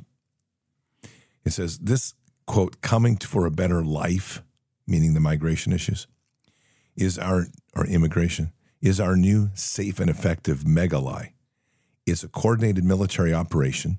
It is not the first time in history a government has hired an army when they knew the citizens would unite against their own government. Here's, here's the deal this flow of fighting age males and the replacement strategy of trying to sterilize and kill off a nation and bring in people that will birth their way in that know nothing about the Constitution, providing them fast track to citizenship. these military defense contractors that are currently already signing in ink the contracts for after they've been moving these people into the country and are now signing the ink contracts, and it's happening right now to fly them out when there's a change in leadership. These people are really, if you want to talk about scum, they're the scum of the earth. There is no possible way that this organization, this ability to move people using private ports of entry, using at night cover, getting big bus companies to silence their employees from speaking. I could go on the list. There is no possible way that didn't happen with massive coordination and massive compliance. And that includes unions, because that takes us right back to World War II when the unions literally took over the docks to ensure that the flow of goods and services would go over, overseas. We are talking about a level of corruption in this that will blow most people's minds. And so I think when we start talking about a letter that says accountability with 231 signatures, a letter that should not, by nature, rock the world. And, I'm, and I sent you in your email or in your text and signal an example of why I say that because I did a letter in 2016. We did it with 100 plus special operations vets. We endorsed Flynn. Some of those guys were active duty at Tier 1. I led that effort. So I'm very familiar with a letter and how it can get, get traction. But this one has shaken them because we're dealing with accountability and criminality that is far beyond just COVID. COVID is bad. I'm not even suggesting it's anything less than horrible. It's a crime against humanity to try to kill off. And as, as the Bible says, we then have the obligation to protect our orphans and our widows. Why? Because crazies like this do stuff like this apparently over history and time. They try to take out the men. But this is worse because now to cover their crime, they're involved in actively bringing in an active military force. And they're using their assets, their contracts, and our money to do it. And it isn't just a couple guys at the CIA. This thing is across the entire Department of Defense because it is the assets they're using and the coordination and cover that they're doing, using military bases to jump off. This is insane. That's what I think you're getting at. And that's why Rob's choice of word, I'm going to go back to avaricious corruption for many people as they read through it, they're not very familiar with that. It's pretty simple. It's it's defined as having or showing an extreme greed for wealth or material gain. And I'll add on to that to say, without regard to any legal, moral, or ethical principle. Extreme greed for wealth or material gain. And they're doing that by in destroying our institutions and our constitutional order. Yes. Because all they wanted to make sure is I want to have my, you know, nice car, I want to have my pension. That's why I have so much respect for Brad Miller for what he did. You can't buy him off. He just proved it. And many others. Have you been to the mall in Reston? I'm sure you have. You, you could not have Tysons Galleria. Tysons Galleria. It is per capita the wealthiest community in the country. It exceeds Hollywood. One of the few it malls is. you'll go to where you actually find things like Lamborghinis and Rolls Royce sitting on display as if everyone's going to walk up and use their credit card to buy it. The mall that's completely composed of the highest level name brands, and it's separate it's built separately on a separate piece of land across the street from the main mall. Mm-hmm. That entire mall with people is tied to a Ritz Carlton, and that Ritz Carlton is what is what houses these elite nation state players that the CIA rolls in or State Department rolls in, since that's their proxy of the CIA anyway these days. And they wine and dine them. You're more on point than you know. Oh, I know what I'm talking about here. And they roll in there and give them this like unlimited spending account to go out there and buy whatever they want, whether it's Montblanc or they want to buy some sort of fashion design like Gucci, and it's all right there. And it's all paid for by U.S. taxpayer dollars. Why we have people out here that are living on the street, can't afford even to put food in their mouth. Our CIA is wining and dining these fools. And those are the same people involved in this cover up, the same people that are using their assets to move illegals into this country so they can protect their little fiefdom. That's why it was so important for them. Can you imagine an immediate second term for Trump? There would be immediate consequences. This accountability would have been already been had the first few months. And that's why they're doing everything in their power to make sure that that does not take place. Because we're coming for them. I mean, it, uh, I say Trump as a shorthand for it doesn't matter if it's Trump. It does. It doesn't matter. We as a collective body of critical thinkers that are exposing the rot, starting with the DoD, expanding out to the other institutions. Luckily, we have some courageous whistleblowers that are standing their ground. I mean, you have like Garrett O'Boyle, Stephen Friend, Kyle Seraphin. You're familiar with those names, right? Mm-hmm. From the FBI Mm-hmm. that called them out for th- what they were doing, and you have other folks. And then just in the last this this past few days since this letter came out, and we've been doing nonstop discussion of it on the different independent platforms. You know, about it, probably about a half a dozen, maybe more of us that have signed this letter. People are reaching out. Hey, I work here, so and so. Hey, I'm active duty. Hey, I support this. I'm getting hit up on LinkedIn more than I've ever had in my uh, last three years of basically not using the platform where they're being supportive, but they're still a little bit of fear because they're, hey, uh, I still got to get my retirement. I'm still this and that. And my response is usually, you know what? It's going to be on your watch when this country fails. And many of us are going to blame you for it. So please consider that as you determine what you're willing to risk. What's amazing is the And consequences of The treason. whistleblowers are coming out. Yeah, well, I mean, what's amazing is the consequences of treason and the consequences of crimes against humanity were not enough to deter these fools. So whatever they've done, and this is where most of them are blackmailed, and and this is where I, I, I always say this: you don't give sympathy to the blackmail, because blackmail is really an inappropriate term on this. They're willfully participant in a blackmail, because most, as Flynn pointed out, and I've done the same research, most are involved in some sort of sex act with a child. So what that's telling me, you're dealing with people of moral bankruptcy, a bankrupted moral character that are then complying with intelligence agencies, something like Mossad and others that have set them up, but they didn't have to set them up. They just had to offer them what they most desired. That's the pervasive sickness that's in DC.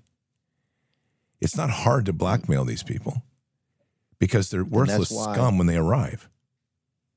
And that's why we're going to go into my favorite paragraph of this letter. You teed it up perfectly, Scott. Mm. Quote In the coming years, thousands within our network will run for Congress and seek appointments to executive branch offices, while those of us still serving on active duty will continue to put fulfilling our oaths ahead of striving for rank or position. For those who achieve the lawful authority to do so, we pledge to recall from retirement the military leaders who broke the law and will convene courts martial for the crimes they committed.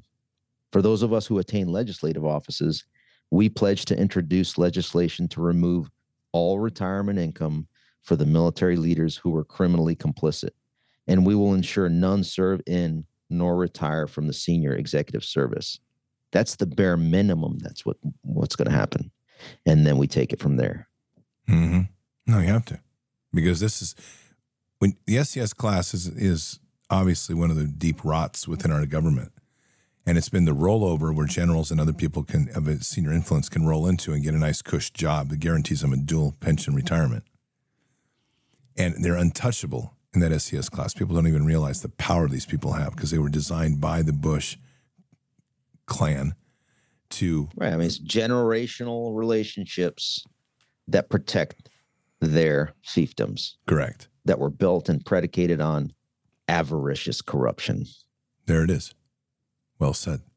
So this has to be something that I mean, it's not has to be. This is something that these people will probably think that they're still safe. But so I go back to that example of SOCOM.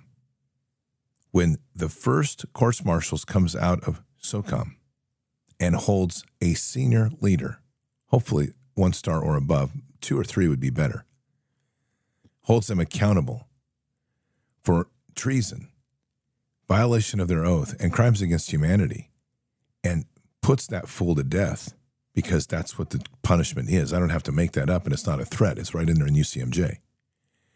Then you're going to see a shockwave. And you want to see the rats run for cover and start turning on each other? There you go. And it will be mm-hmm. the greatest moment we've had since this whole open war began.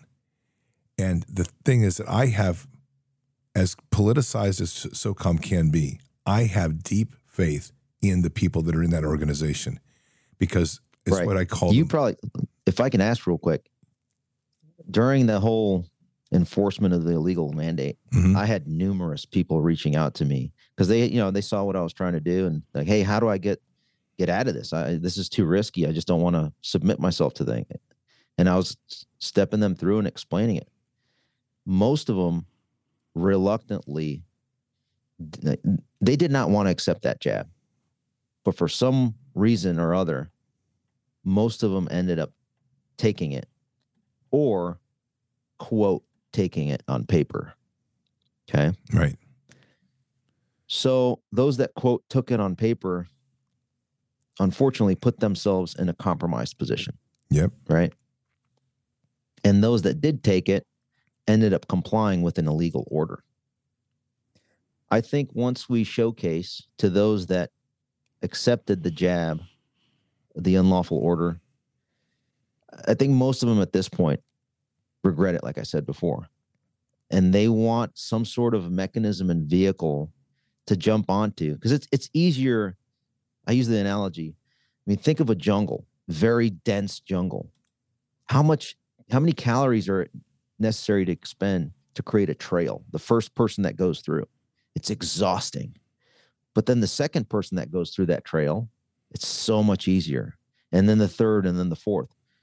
So the 231 of us are literally that first person going through the jungle it's going to be so much easier for those like you said in socom particularly because of the warrior ethos and critical thinking skills and there it's going to be a, a floodgate that opens up where everybody goes through that jungle and then comes after those that are in their little perches on the other side of that dense jungle to go ahead and guarantee accountability.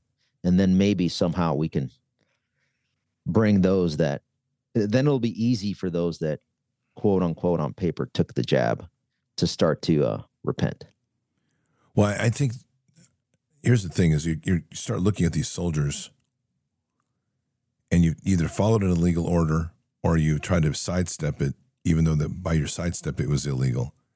There's got to be some amnesty in there if if you've been because this Yeah. this this was a box in situation. I mean, literally, you were you're damned if you do and damned if you don't.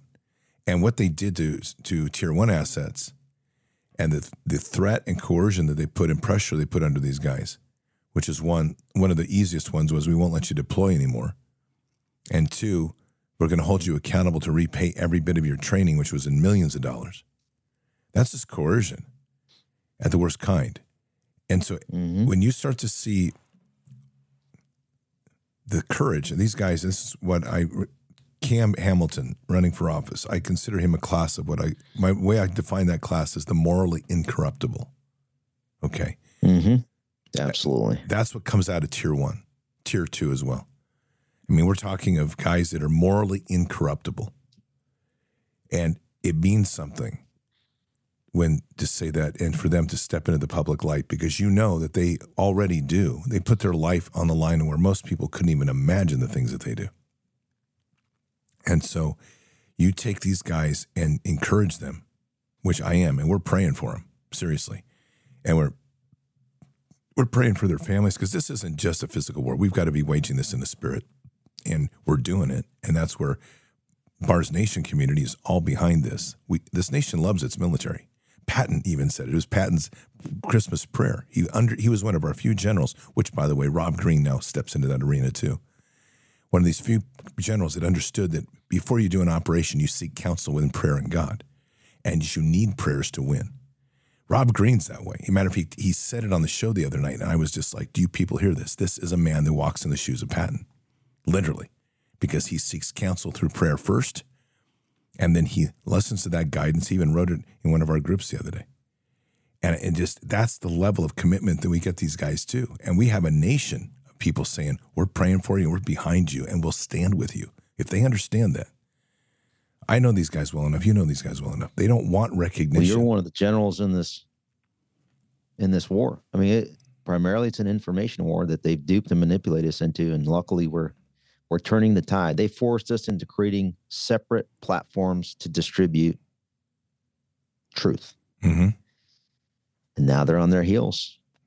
And it'll be interesting what they try to come back with because you know they'll, I'm sure some of them are at work Oh, without a doubt. formulating the response Yeah. this weekend. They didn't plan on it. But guess what? If they think that this is going to ease up, please think that. Think that we're going to ease up. Oh, I forgot We to do just- something I always do. This is the droplet of water as we pour the water into the glass. That's the precursor to the appetizer before the 17 course meal. All right, but I forgot to do something I usually do because by the nature of this show, it's important to do.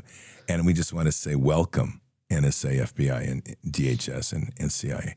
Well, you scumbags are listening. The one thing that I hope you hear is truth. Because we right. know. I've always said that too. Aren't you afraid they're listening in on you? I want them to get educated as Yes. they listen to you and me. Yeah. Because they're going to have to check everything they're saying. And as they check it and double check it, the institution starts to come over to our side hmm That's it. because the individuals do. You've got your little agency desk monitor. I'm, I'm most of it's AI, but you know what I'm saying.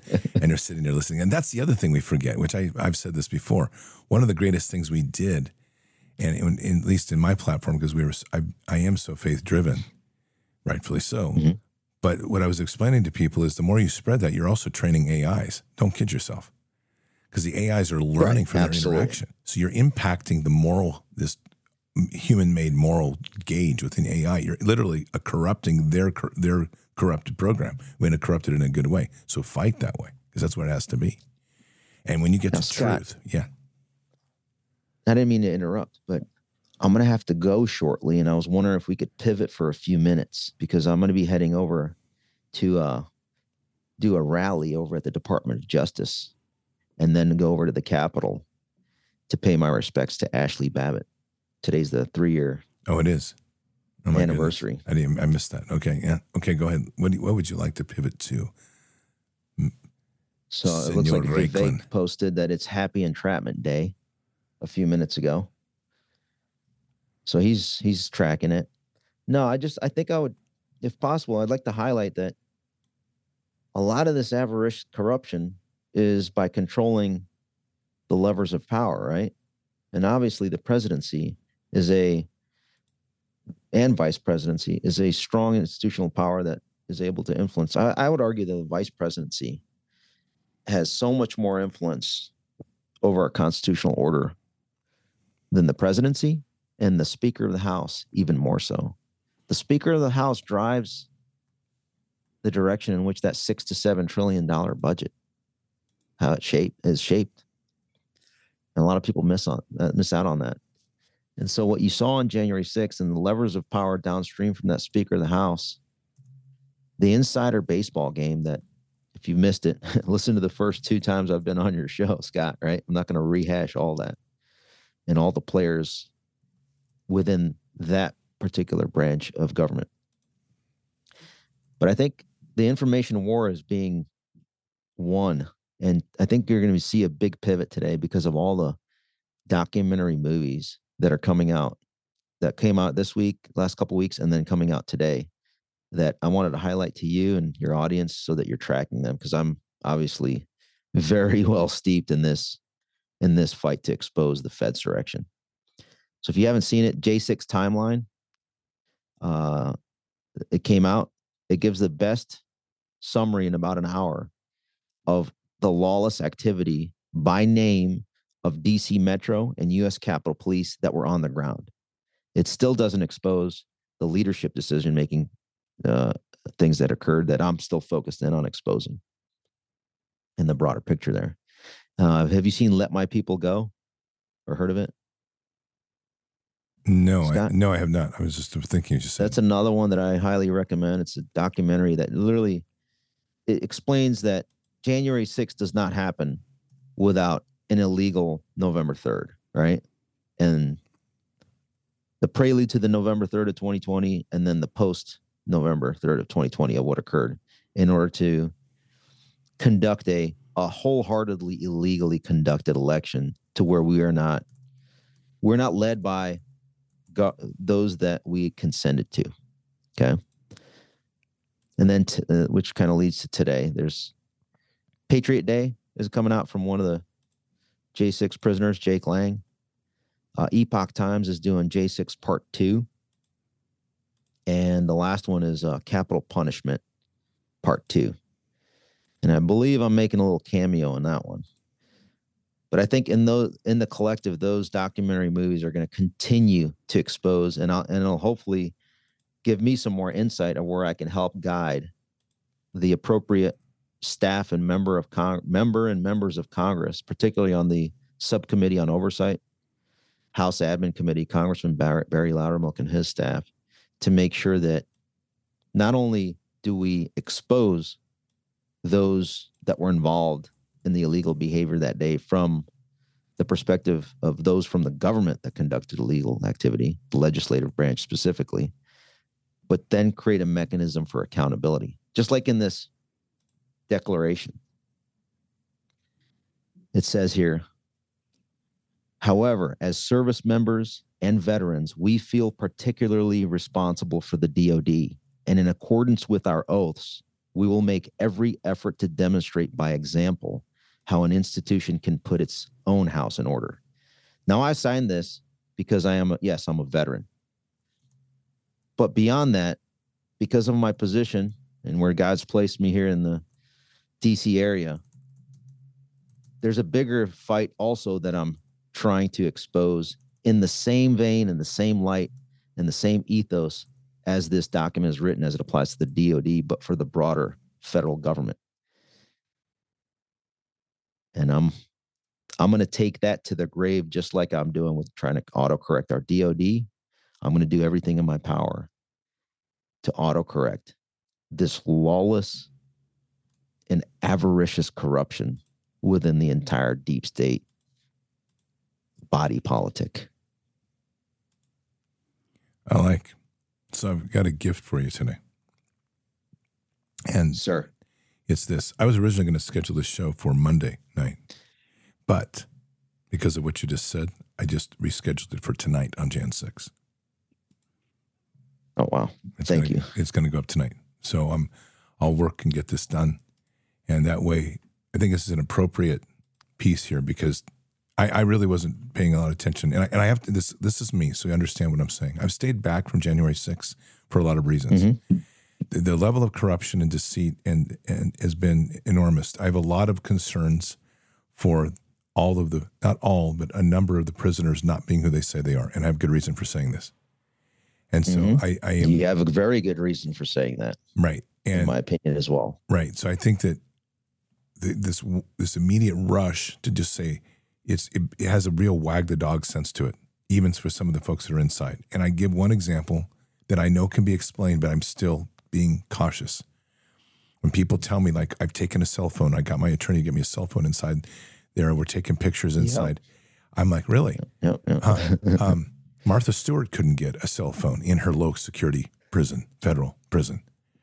So I'm just making comments in, general that for people to be cautious about yes, because there are No, I'm- I'm so I'm many people. very cautious. No, I know you but are. I still communicate with everyone yeah, no, no, I get it. So to I'm just understand the full context, and then some of my conclusions I keep to myself, and continue to ops test everybody in the system right. that And, I interact with to to figure out what actually happened fully agreed. on And- January sixth. and not taking any away from that. But that's so my my support for January 6th, people have asked me like, why didn't you get deeper in it? Because of that. I'm cautious on this. This smells like a rat half the time.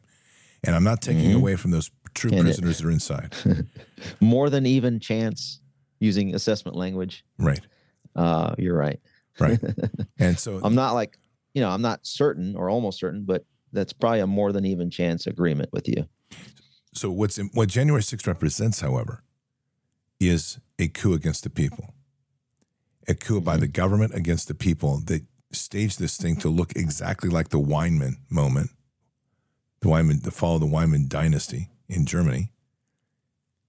And it, they did it all to do to look like it was a, it, to me even have the photo visuals to make it look It was brilliantly executed. correct. It I must concede that they brilliantly outman using Chris Miller when I spoke with him, former acting Secretary of Defense. hmm Nancy Pelosi outmaneuvered us. Is what he told me. Yep. The only th- question we have out there. He which- didn't know the details. That's where I'm kind of looking in it. Yep. Oh, But definitely must because using the, all the legal, lawful, discretionary, generational re, uh, relationships, uh, power that she has accumulated, and that office has accumulated over the course of our nation's history. They leveraged that maximally to block the exposure of an illegally conducted and illegally certified election from seeing the day of light in the courts, on social media, on mainstream media, and then ultimately before the whole country and world to see on C SPAN uncensored. They did it to block that from being shown and heard. And they're continuing to still cover it up. Yeah. So I mean, this is um, mean, Nancy Pelosi comes from a her father was a mafia don. So I mean, I don't know why people are surprised. She's In learned some of Baltimore, the, right? yep. I mean, just this is some of the creeps that run our government or did. She's been suspiciously absent, which is not sure what that means, but anyway. Um, I did I did approach her a couple weeks ago and try to ask her a question. Hmm. I asked her about I can't remember what I exactly asked, but I asked her what involvement her daughter Alexandra and her son-in-law Michael Vos had in the Fed's direction was pretty much what I asked her. Her and her security guards. I mean, I have video of it. I mean, for an 80 something year old woman, she was in a dead sprint to the elevator to get away from me. that's got to make you feel good. That was so therapeutic. I'm going to do more of that as much as I can. It's cathartic. It's just, it's like another level. and guess what? They're back in session this week. So I'm probably going to create another opportunity or a dozen just like that Mhm. in the coming days. Okay, I know you got to get going. So um, tell everybody where they can find your Substack and your work because it's important. Sure. It's, uh, thanks, Scott. IvanRaiklin.substack.com. Uh, I wish I would be able to write more, but there's so many activities going on. Bottom line is when you're when you're going in my Substack, yes, there's good content in there. You're, you're primarily helping me do the research to then subsequently do interviews like this with substantive receipts, and then uh, I do end up trying to capture that also in written form. So you're helping me maneuver in a way where I don't have to rely on any other sort of uh, uh, leverage that others would have over me with a job, etc., so that I can just freely expose the rotten corruption. And then I also post a lot of my current musings and on X at this point primarily. Now that Elon, at least for now, is allowing the free flow of information. It's Ivan Raiklin is my non-censored account, and my censored account still is just my last name, Rakelin. Yeah, I'm one of those. Banned for life. It's a badge of honor. I'm I'm gonna try to see what I can do to get you back. they don't like me. And I, I do think that had something to do with me through a series of posts with a large account of of bringing the at least the structural receipts to talk about Jack Dorsey as a pedophile. I was pretty open about it, like not at all hiding it. So, and I wasn't even trying to like soft shoe it. So they probably didn't like that too much. I know that it upset somebody up there because when I re- the first, Yeah, it might it might have gotten to Jack. yeah, it got the Jack. I'm sure it did. I'm sure it did. It's no question. All right, we always close with a prayer. Let me pray for you. yes, sir. Yes, sir. Father God, I just want to thank you for this man. He has really got a heart of a warrior, not warrior of Christ. And we need more like him. And just let him continue to blaze the trail as he does to lift up those that are timid, weak, or even those who are just hesitant and not knowing where to step. Let his words, his, his courage, let his point of the spear fight shine a light on the corruption and the evil to bring it to light and to allow those around them that may hesitate or may pause to be inspired by his strength and his courage and his relentless fight to devastate this evil. Father, we are blessed with all that he brings and what he's a part of, and let Ivan Raiklin be a name that we remember, a name that is synonymous with pursuit of truth, justice, and truly a, a spiritual resetting of the morality of this nation. Bless him and guide him, bless his family, protect him, and we say these things in Christ Jesus' name. Amen. Amen, my brother, as always. Honored to conduct the hat trick on the Bards FM. I'm telling you, this is good. I, you know, every time we do these shows, I there's a part of me in the back of my mind that sits here and smiles because I know that somebody's listening. I'm smiling the whole time right now, and and somebody's because I know this is going to get out to a, a whole bunch of warriors. Yeah, and it's going to put another quiver, you know, in there. Look, I and I just I like want to use the term ice pick. Right. It just sharpens that ice pick because we're transitioning from poking the bear to pulling out the ice pick, and mm-hmm. we're just sharpening it and sharpening it. Well, you know that from a covert position, the ice pick is a favorite tool. So just saying. Just saying too. Just saying.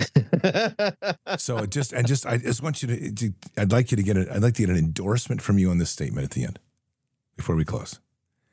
I believe in our military, and I believe, particularly right now in this hour, in Special Operations Command. I believe you've got it in your heart to do the right thing. And I hope that this story today, I hope that these stories that we give here inspire you because we need you. We need you in this fight with the people. You're not separate. You're loved. We're praying for you. We're supporting you. And there's a mass amount of people out here that'll stand with you. But right now, we need you to do the right thing within the ranks. So, yeah, let me just add by saying this. Now, some of you guys know me. Some of you guys didn't like me. Some of you guys may have liked me. Let's put all that aside and let's come down to the brass tacks, right? You got to put food on the table. You're smart. You got, you know, got critical thinking skills way more than most people in society. You're trained way better than most people in society. You're going to succeed in any endeavor you put yourself to. Are you going to be remembered as those that didn't even know your oath stems from Title V U.S. Code Section 3331. And then you're going to tell your children and grandchildren and your friends and family uh, as you're aging that, you know what? I didn't stand up. I just watched people. I didn't stand up because of name the reason X, Y, and Z. And I let my country collapse in and on itself. Meanwhile, I had the opportunity to do something about it. I just hesitated. And even knowing that, you know, when you're in combat, whoever hesitates first usually loses, knowing that you still hesitated. Well, now is not the time to hesitate.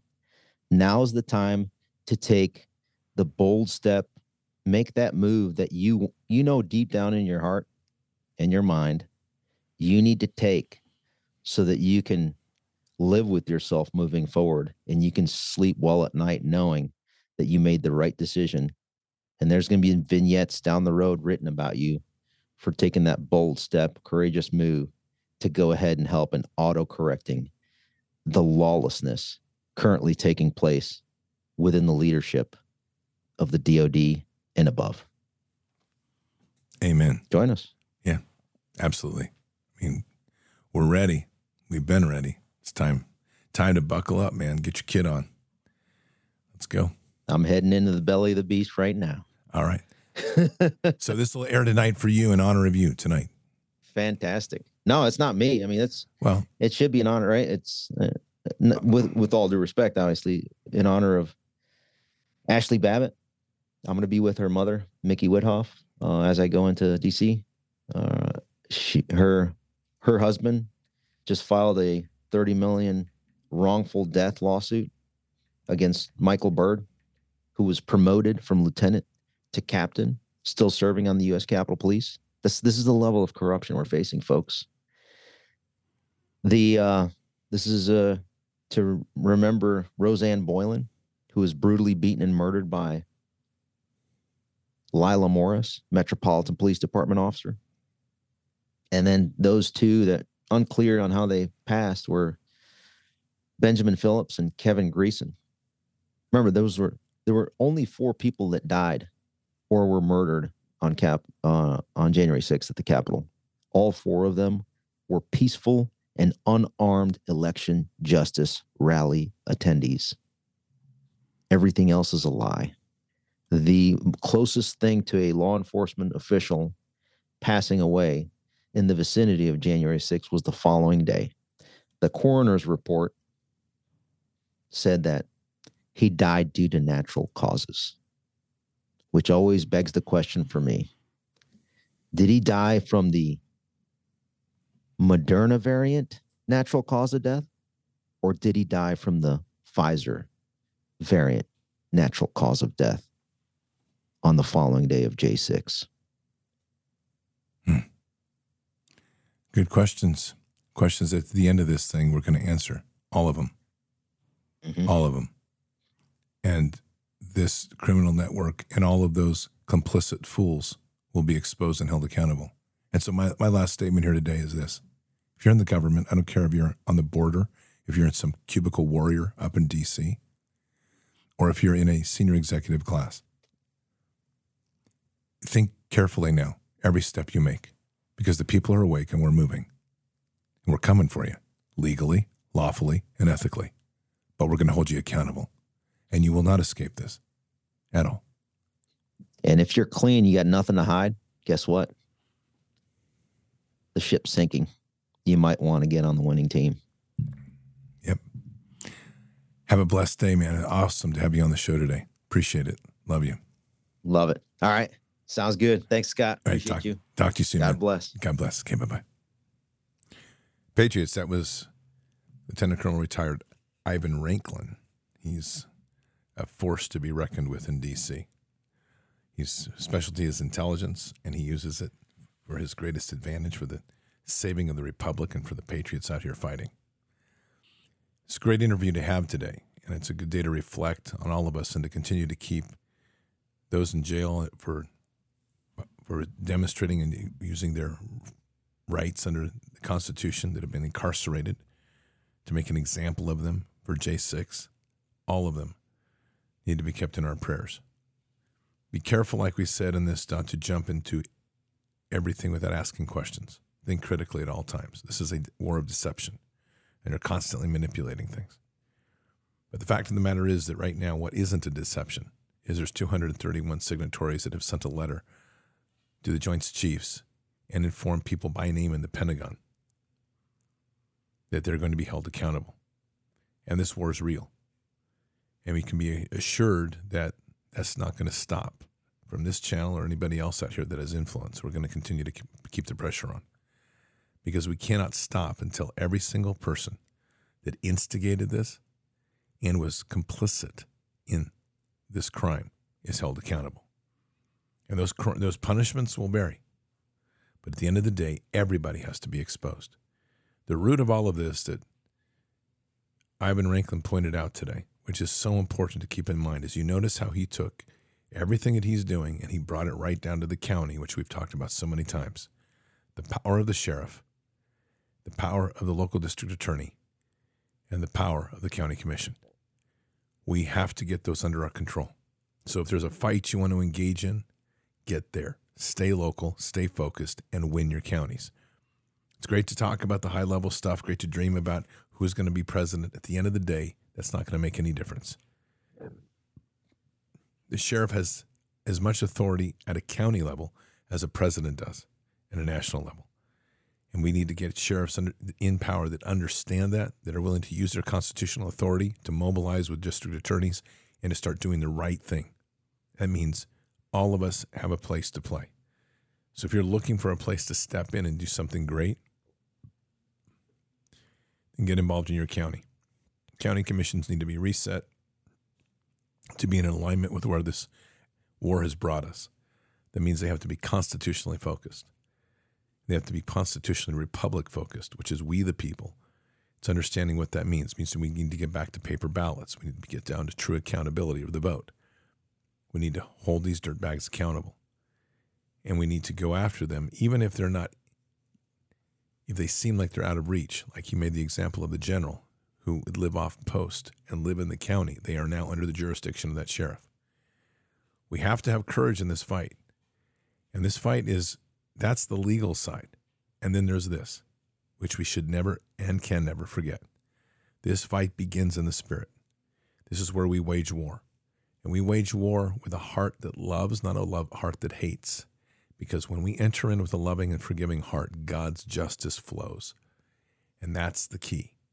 We aren't out here to wage war in a violent and angry way. That's their game because that's what the demonic does to try to corrupt the flesh.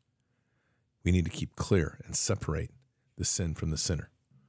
We need to be clear that we are waging war here in a spiritual realm to literally open up God's justice to bring it down on this earth. And that's our job praying against principalities, praying against these crimes, praying against these people that are in the shadows to bring them into light. That's something we do every day. And you combine that then with actions in your county and continuing to build your local economies, continuing to build self sustainment or sustainability that breaks from the corporate yoke. We are, we are seeing a tide shift here of a magnitude that is uncomprehendable on, the, on a national scale if it, if it really catches wind. And if it does catch momentum like it looks like it will, you will see full corporations fall, you will see government collapse, and you will see accountability and justice like you've never dreamed. And I believe that's well within reach. So, final note if you want to pray for a group of people, pray for Special Operations Command. There are great people in their command. I'm not taking away from anybody in the military. There's great people throughout our military. But as you've heard the case made, and, and Ivan Raiklin agrees with me, as do others, the most pivotal point we can do right now is to get Special Operations Command somewhere in there to conduct an investigation and to bring one of these flag officers to accountability under UCMJ, which would be a trial for, for justice and likely treason, with charges would be treason and crimes against humanity and violation of the oath. And when we do that, and you get one of those things happening from, from SOCOM, Special Operations Command, you watch how the world changes because the military will follow faster than any other place and they will follow with a vengeance. The one great thing about the military is once it starts on a process, it is like a tsunami. They will clean their ranks. They will reset that organization. And we have to get the military reset right now. We need to clean it out of this defiled leadership. We need to clean out this satanic corruption. We need to clean out this ugly sexual perversion that has drifted in under the name of transgenderism and homosexuality and lesbianism and we need to clean it out. It needs to go back to being a moral structure rooted in Christian ethics, period. And when we get back to that, you'll see an engine that will truly do what it's intended to do to defend against enemies foreign and domestic. Patriots, keep your head up and your eyes forward. Never bow to evil, never relent, always press into the fight. God is with us. He'll never forsake us. And in the end, God always wins. But we are here in this time, in this place, for just such a time as this. We are at war. So walk boldly and fearlessly with Christ. Occupy the land, expand the kingdom, subdue the enemy. Mission forward. Patriots, keep your prayers up. This is J6. This is a day to never forget. see you tomorrow morning for Bended Knee or for Jesus and Coffee, excuse me, our weekly prayer and healing. Until then or until the next time, God bless. Good night. Thank you and out for now.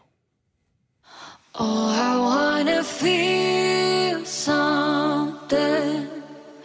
I just wanna breathe again. Dive into the deepest